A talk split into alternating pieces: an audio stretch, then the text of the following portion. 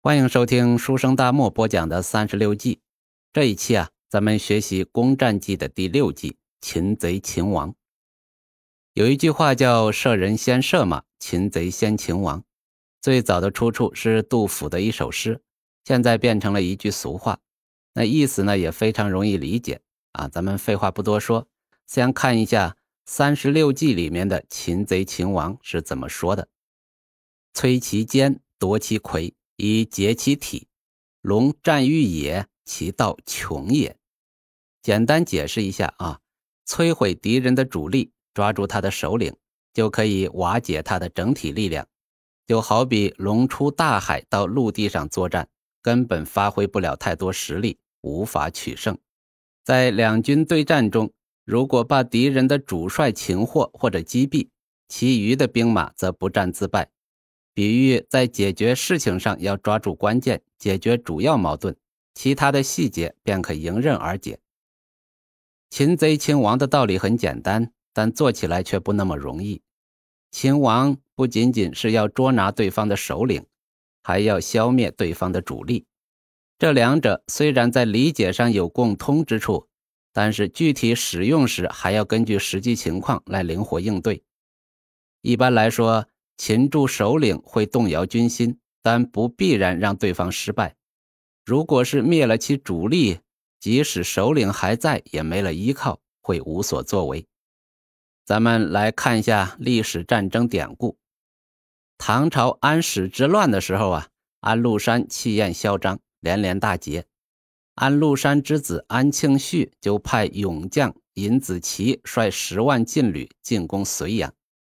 御史中丞张巡驻守在睢阳，见敌军来势汹汹，决定居城固守。敌兵二十余次攻城，均被击退。尹子奇呢，见士兵已经疲惫，只得鸣金收兵。晚上，这敌兵刚刚准备休息，忽听得城头战鼓隆隆，喊声震天。尹子奇就命令部队准备与冲出城来的唐军激战，而张巡呢，是只打雷不下雨。不识擂鼓，像要杀出城来，可是，一直紧闭城门，没有出战。尹子奇的部队被折腾了一整夜，没有得到休息，将士们疲惫已极，眼睛都睁不开了，倒在地上就呼呼大睡。这时呢，城中一声炮响，突然之间，张巡率领守兵冲杀出来，敌兵就从梦中惊醒，惊慌失措，乱作一团。张巡一鼓作气。接连斩杀五十余名敌将，五千余名士兵，那敌军大乱。张巡就命令部队擒拿敌军首领尹子奇。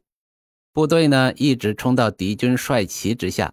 这张巡呐从来没见过尹子奇，就根本不认识。那现在呢他又混在乱军之中，更是难以辨认。呃，张巡呐就心生一计，让士兵用秸秆削尖做箭，射向敌军。这敌军中呢，不少人中箭，他们以为这下完了，没命了。但是发现自己中的是秸秆箭，心中大喜。这以为张巡军中已经没有箭了，他们就争先恐后向尹子奇报告这个好消息。这张巡见状，立刻辨认出敌军首领尹子奇，就命令自己的神箭手部将南七云向尹子奇放箭，正中尹子奇左眼。这回可是真剑！只见尹子奇鲜血淋漓，抱头鼠窜，仓皇逃命。这敌军呢是一片混乱，大败而逃。虽然不是抓住了对方的首领啊，但是重伤对方首领也一样取得了战争的胜利。呃，咱们再来看一个三国的故事。这刘备呀，通过鲁肃借得荆州之后，却不肯归还啊，那派关羽镇守荆州。东吴这边呢？周瑜死了之后，鲁肃继任大都督，向关羽索讨荆州不成，于是呢，就打算骗关羽过江啊，先好言相劝，若关羽执意不肯还，便拿下关羽，然后攻打失去主将的荆州。这鲁肃呢，就摆下酒宴，假意款待关羽，暗中令吕蒙等设下伏兵。这关羽呢，知晓鲁肃意思。故意只带周仓等少数人马过江赴宴。这席间呢，鲁肃几次或明或暗地向关羽索讨荆州，但是关羽以酒宴谈公务、伤感情等理由敷衍鲁肃。这酒过三巡啊，关羽见时间差不多了，就要告别。此时呢，鲁肃准备用伏兵活捉关羽啊，但是关羽却一把挽住了鲁肃的手，拉着他一起到了江边。鲁肃呢，也怕事情败露，不敢推辞；而吕蒙等人怕伤害了鲁肃，不敢动手。那就这样呢，关羽安全到了江边，上了自己的船，回到了荆州。鲁肃啊，本想擒住对方的王。啊，关羽也用了同一计谋。关羽让对方的首领在自己身边，以保护自己的安全。那这个时候，鲁肃其实就像人质，想人质安全，就不要轻易动手。啊，最后啊，咱们再看一个隋唐时候的故事。隋朝啊，有个大将叫王世充啊，他是西域胡人。那因为天资聪明，多谋善断，就受到了隋文帝、隋炀帝的器重。这隋朝末年呢，有很多人造反，其中名声最大的一支起义军就是瓦岗军。那瓦岗军的主帅叫李密。有一次，王世充和李密展开一场生死决战。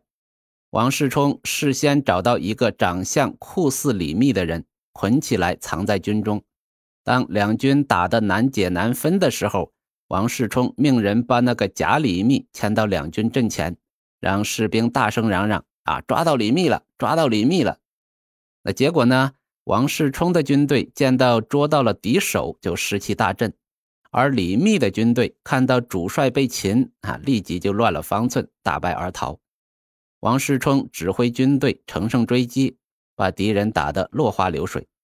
这可见呢，王世充是深深懂得擒贼擒王的道理的。